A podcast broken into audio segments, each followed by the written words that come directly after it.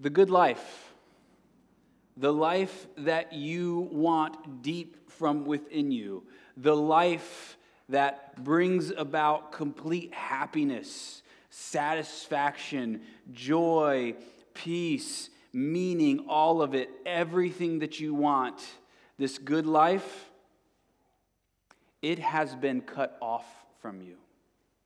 And the gates have been shut and they are guarded, and there is no way in ever unless is the story of Christianity. It's the story of Jesus. It's the story of, yeah, but unless. And long ago, Eden, it was lost. And then what we lost became a legend, and then it became a myth, and then it became something that we completely lost our grip upon.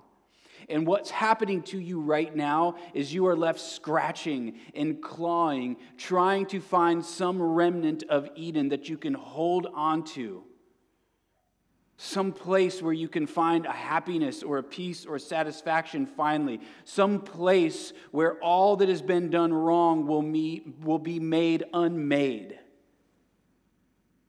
We're in our series called The Gospel, and this word gospel means good news, joyful news, wonderful news, the greatest news that you have ever heard, news that spreads from mouth to mouth, from city to city, and from nation to nation.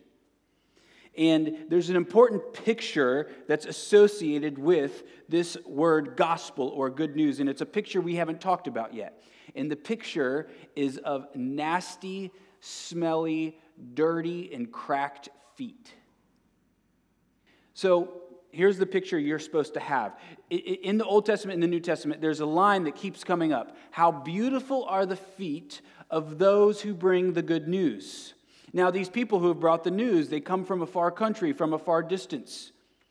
They have gone through painstaking efforts to bring news to us, to you. So the picture you're supposed to have when you hear this word good news is a picture of a man running from the distance. And the gatekeepers, the watchmen, they're watching and they see this man running from a distance, this man with the smelly, nasty, dirty feet. And they call out to the gatekeepers to open up the gate. And they open the gate and this man runs in and he is yelling at the top of his lungs with a big smile on his face. He has come. He is here. The King of Eden is on the move. I've met him and there's nobody like him. We've been waiting and the waiting is over. Get ready to meet him. There's an expectancy that he has, that he wants us to have. And it's news about this man, this king who has come. And to see him is to see love. And to hear him is to hear things that cause your heart to be filled with joy. And to embrace him is to embrace peace itself. Because the King of Eden has come. And with the King comes the kingdom. Now, it's been a couple months now since we have looked at this very special Hebrew word called tov. The word in English is translated into good. So God created all things and he said this is tov or this is good. Now, the immense meaning of this word is not really captured in the English word good. Tov means that something is so good that it is filled with so much abundant life that life is spilling over and causing life to be given to everything around it. So you are Tov. And the original purpose or calling upon humanity was to take the goodness of Eden, this abundant life of Eden that's in you and in Eden, and cause it to cover all the earth. That was the job of humanity. And then Eden was lost. So what happened? How did the gate get shut? How did we get closed off? How come there are guards that are not letting us in? Because we all want the good life of Eden. But we don't want the king that comes with the good life. We saw his throne, and we thought it would look better with us upon it. We saw his crown, and we thought that the crown would fit us better than it fits him. And so we dethroned him in our hearts, And when you lose the king who's meant to sit upon your heart, the throne of your heart, you lose the kingdom. Because you can't have the kingdom without the king, and you can't get Eden without the king of Eden. So all was lost. History is the long, terrible story of humanity trying to find the good life outside of the good king. And in this series called The Gospel, we've been saying that the gospel is not a diamond, it's a whole diamond mine. And each week we're walking into the diamond mine and we're pulling down a diamond. And we're looking at it, we're examining it. And this week we look at the diamond that's called the kingdom of God. And each piece of this, each diamond is like a shard of Christ, a shard of who he is, what he's done, and what he means for us, how he changes everything. So we look at the kingdom of God today. And as we do, we finally find this good life, and we finally find something that's really, really worth fighting for. It's worth fighting for so much that we have finally found the hill that we are willing to die upon. Let me read our verse. Mark 1, 14 and 15. Now after John was arrested, Jesus came into Galilee, proclaiming the gospel of God and saying, "The time is fulfilled and the kingdom of God is at hand. Repent and believe in the gospel." So our first point is the good life. The kingdom of God is the good life. It's everything that you want. True comfort that isn't found by material possessions, but by this kingdom. True joy that isn't found in having the right circumstances, but having the right person, the king. And it's the place where everything that's wrong has been unmade and then made new. Stirring in you, in your soul, is the memory of Eden. And sometimes it's got to be awakened. And my prayer is for you today that it will be awakened. However, the kingdom of God is quite a peculiar thing. So it's now, but it's not yet here. Jesus comes on the scene and he says, the kingdom of God is at hand. So the kingdom is here, but it's not yet fully here. So here's what that means for you. We live in the third age. So I'm kind of making this up. This is no theological thing, but just think of it. We're in the third age. So the first age is Eden, where all is right, all is good. The king is there and we are with him. Second age, we have lost Eden and we have lost the king of Eden. Third age, the king has put on his belt and he is on the move and he is entering into a place where he has been lost. He's leaving the gates of Eden and he's going out into the wilderness to come and find all of those who have lost Eden. It's the story of unless. It's happening. And so he breaks through the gates and he comes into our world. And he's offering us this good news about the kingdom. So this is the age we live in, this third age. The fourth age is when he returns and makes all things right. But the third age is a good time to live. It's a time when God is on the move. It's a time where peace and love and joy are inhabiting a world that has at one time rejected it. He's coming in. And he's bringing his kingdom with him. And so these shards of the Eden of love, joy, and peace are here.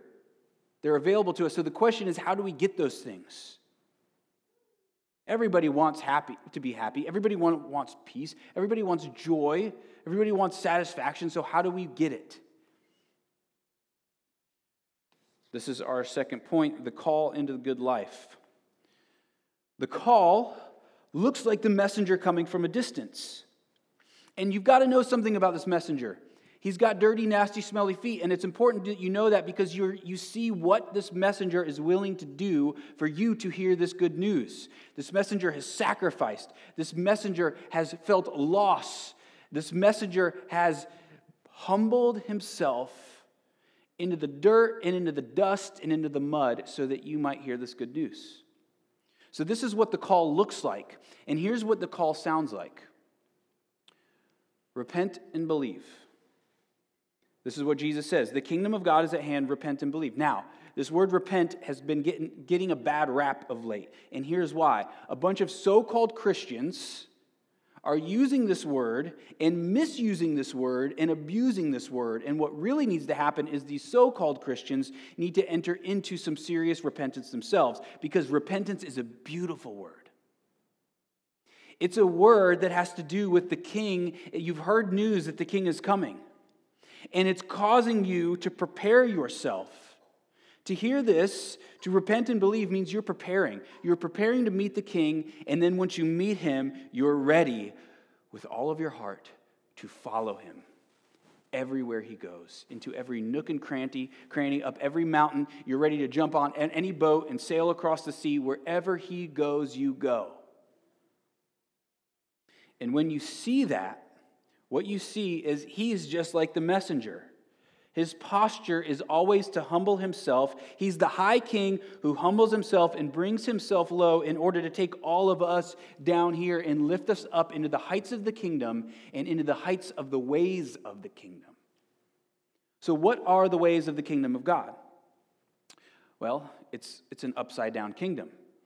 It's a kingdom that says the way up is the way down. It's the kingdom that says if you want to be exalted, first humble yourself, just as your king has done. Listen to this, 2 Philippians 2, 5 through 11. It says, have this mind among yourselves, which is in Christ Jesus. What's the mind that's of Christ Jesus? It's that he humbled himself, became obedient to the point of death, even death on a cross, and there, because he humbled himself, the Father has lifted him up. And as the Father lifts him up by faith, you grab hold of him, and he lifts you up into the heights of his kingdom and the ways of his kingdom. To truly meet the king is the good news that if you meet him and follow him, you will be changed. There is not one who hasn't truly met him and truly followed him that isn't changed by him. Praise God back there. And that change looks like the mindset of the kingdom. You begin, before what you saw as weak, now you begin to see as strength.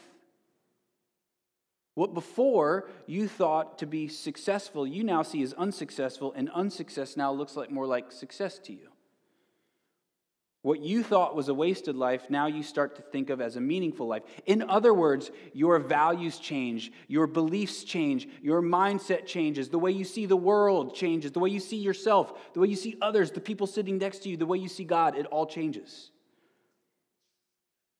And once you adopt this kind of posture of bringing yourself low in order to lift others up into the heights of love and joy and peace, you begin to bring the kingdom around you. And at the center of this, there's a shift in the way you see people, because you start to see people the way God sees people. So we are called the image of God. Now, here's the question that you might be thinking. Okay, love, forgiveness, peace, satisfaction. People can give that to other people. They don't have to be a Christian to do that, right? Well, I'm reading a book right now called The Book That Made Your World. And it's all about the Bible, specifically how Christianity has changed the Western world. And there are pockets where the kingdom of God has really come because of this book, because of Christianity. And in the book, the man who's writing it is from India. And he's a Christian from India. And in it, he makes the argument that when people adopt, even if they aren't a Christian, when they adopt this mindset of forgiveness and love, they are adopting a mindset that is because of Christianity and because of how much Christian culture has inhabited our world, and specifically the Western world. In other words, the normal trajectory of a culture is not forgiveness and love, but each person fighting for their own kingdom, taking what they want. And if you experience a culture of forgiveness and love, it's because Christianity has permeated that culture. And to do this, he tells a story.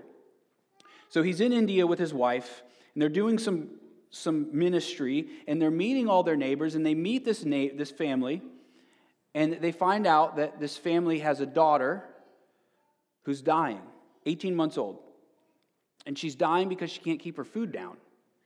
And so they say, have you taken her to the hospital yet? They say, no, we haven't. We can't afford it. And the writer and his wife say, well, we'll pay for it. We'll get you there. And they say, no, we don't have time.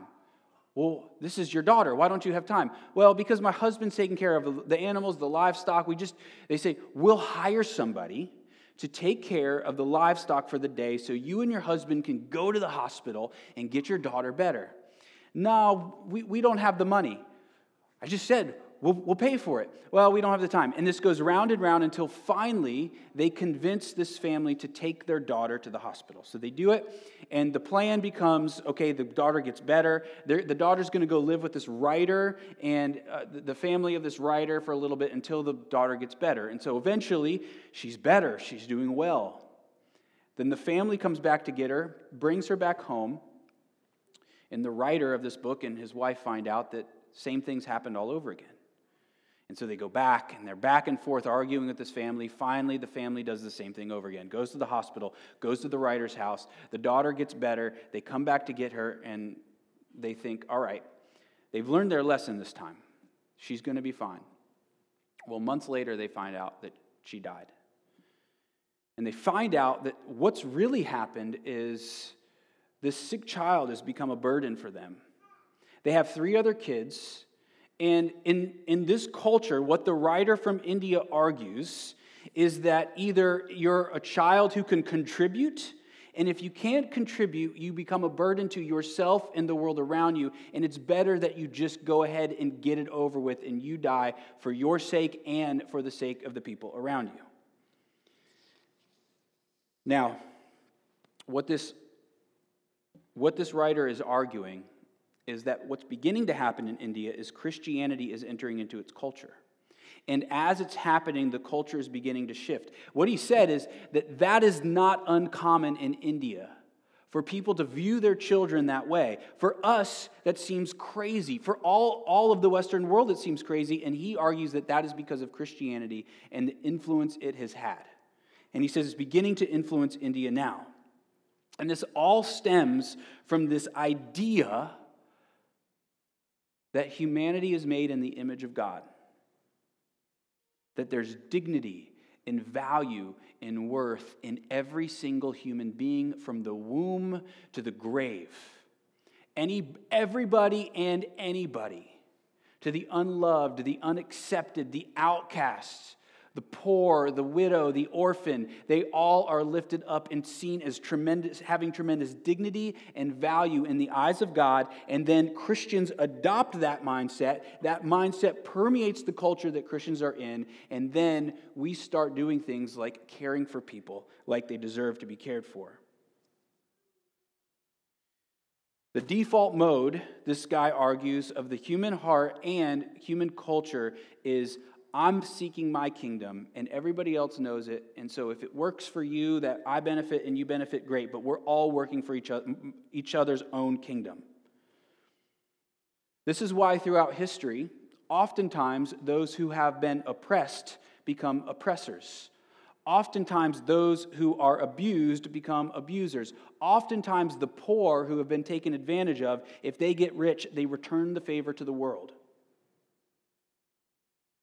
But for the Christian, they adopt the way of Christ, and they lay down their selfish ambitions and become ambitious for the ways of the kingdom because they've met the King of love and joy and peace. And so they begin fighting for what is right in the eyes of God.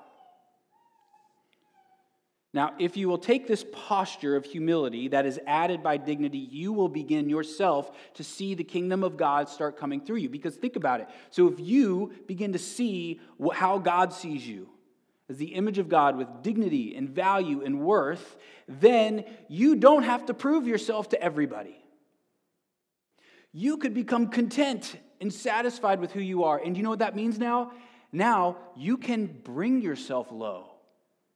You can have humility in your life because people who are prideful, they're just putting a mask on, they're all their insecurities. But if you know how God sees you, well, it lifts you up, but then it allows you to bring yourself low to begin to lift others up. And when you do that, you're beginning to bring the kingdom of God. You keep loving even when you're not loved. You forgive those who have harmed you. This is the way of the kingdom. And when you do that, you begin to be lifted up further into the kingdom. In fact, when you fully enter into the kingdom of God one day, when all things are made right, you will receive claps for all the ways you have brought the kingdom of God in your life into this world. You know how I know this? Because Paul talks about how those churches that he helped form, come back to me, those churches that he helped form, don't miss this because it's beautiful, they are his glory, which means all the ways that he started these churches a long time ago, and people were brought into the kingdom because of his effort, he receives glory in the kingdom of God. I've been thinking a lot about what it looks like for you and me practically, everyday ordinary people in everyday life to bring the kingdom of God. And I think it looks like fighting for your friends. Humbling ourselves for the sake of others to lift them up, losing in a way so that they might win. And that becomes your new winning. You bring yourself low to lift others up, and that becomes your new definition of what success is. Jesus brought himself low to lift you up. He emptied himself so you could be filled. He died so that you could live. And you know, when you meet someone like this, you know it because they're for you and they're not against you. They're fighting for you. They're not competing with you. They don't secretly want to see you fail. And you can tell them the good about you and the bad about you. You're not scared to tell them either. You're not scared to tell them the good about you because you're going to feel like you're showing off to them. And you're not scared to tell them the bad about you because you feel like they're going to judge you because they're constantly for you and not against you. It's very rare to meet someone like that. And when you do, you have met a friend who is lifting you up into the heights of the kingdom of God. And we should all be that to our friends. We need to be that kind of friend to others. And the church is meant to be the place where the kingdom of God comes most in our world. It is most displayed. It is the outpost of the kingdom. It's the stronghold. It's the refuge. The church is a very present help in time of need. Why? Because this is where the king is. This is our third point, the outpost of Eden. The church is the outpost of Eden. The church is good news. Why is the church good news? Because the church is the place where the king is, and where the king is, there is Eden. So that means that the place where Eden is most known, the good life is most known, is meant to be found in the church. The church is a group of people who once were enemies of God, that have been made into friends of God, that are now an outpost surrounded by enemies of God, seeking to make those enemies friends of God, like what has just happened with them. They are the upside-down people, the rebels of the world, the people of heaven living on earth, the people of love, joy, and peace, people that bring love, joy, and peace, not by force, but by sacrifice. See, that's the way. That's the key to it all. It's your posture as you do this. The church is a place of hope because that's where the king is. In him, listen to this, in him, there is enough joy to set a kingdom laughing. In him, there is enough light to shine on faces of others so that smiles of peace are upon people. In him, there is so much love that it could set the world into this posture of humility and sacrifice for the sake of others. And so that is why the church is good news. Now, let's deal with the sad reality. The church in America today doesn't look much like the kingdom of God. We're much better at entertaining people and gathering people and making them feel super, super comfortable in order to keep them around. And there's this unspoken deal. I'll tell you what you want to hear. I'll make a very comfortable place for you. This says the American church. Just come a couple times a month, throw a couple bucks in the plate as it goes around, and we've got a deal. The church says, come on, I'll entertain you. I'll make you comfortable. Now, here's the irony of it all. That is draining us of life. This small, tiny, make this little tiny sacrifice drains you more than the kingdom of God saying sacrifice everything. And here's why. Because the kingdom of God fills you. But when the church begins to exist for itself and not the kingdom of God in the world, when the church exists for itself, then it needs you in order to stay alive. And so it begins to suck the life out of you. It's not existing for you, not existing for the world, but existing for itself.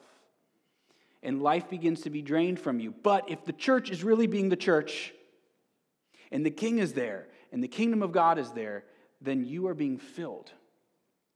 And here's the thing about sacrifice. There's a type of sacrifice that will drain you, and there's a type of sacrifice that will fill you.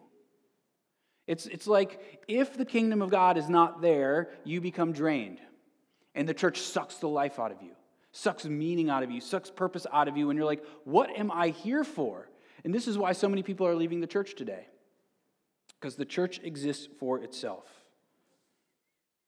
So what happens is the church burns people out in order to survive versus the church filling people and then the kingdom of God entering into those people, and those people go out into their workplace carrying the light of the world and the glory of God and filling their workplaces with Him.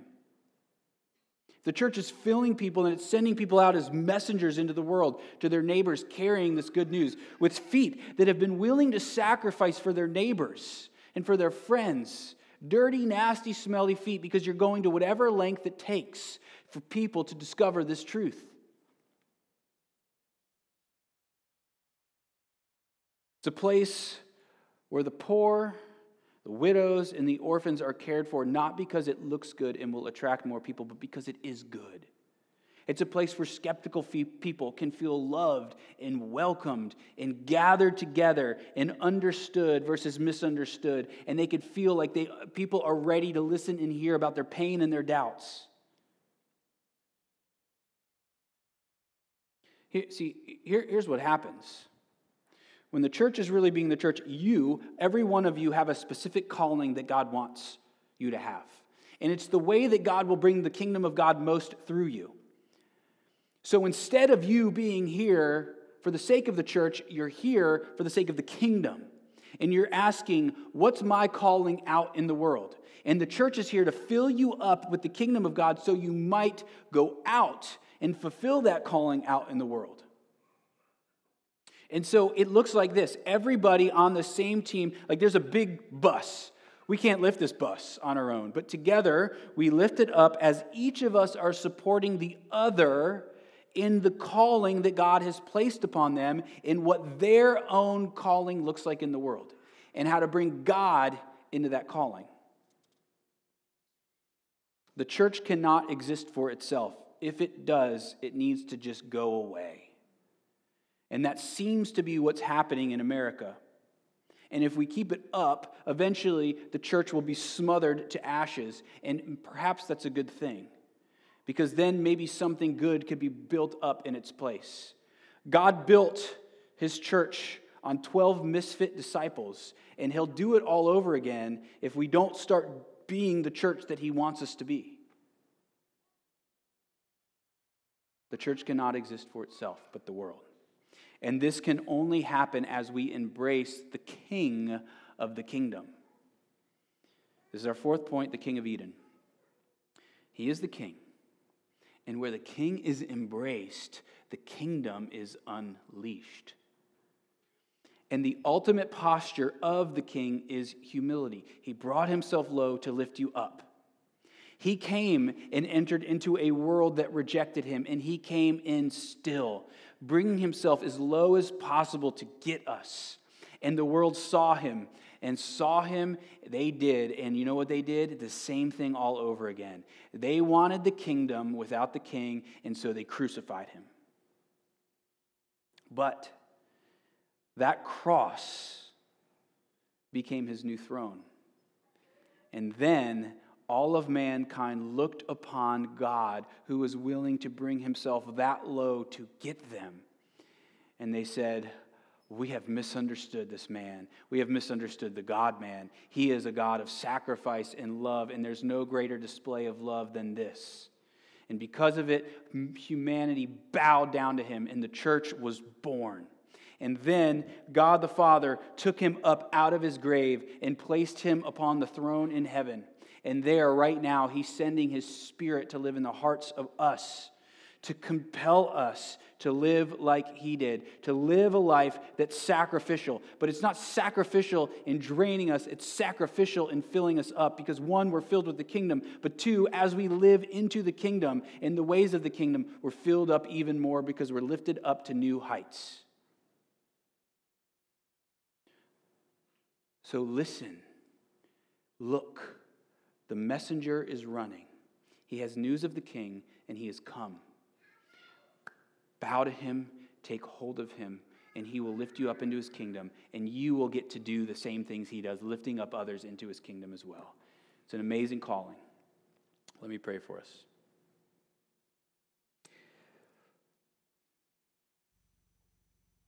Father, we pray that we would see the call of the kingdom by seeing the messenger come from a great distance with news. The kingdom of God is at hand. And I pray we would hear the voice to turn because you, the King, have come. Help us embrace you with our whole heart, our whole mind, and every action that we make, let it be an action that is like yours. Bring your kingdom into us so we might pour it out into the world. Fill us, God. Make us people who are fully alive, who are offering heaven to the earth. In Jesus' name we pray. Amen.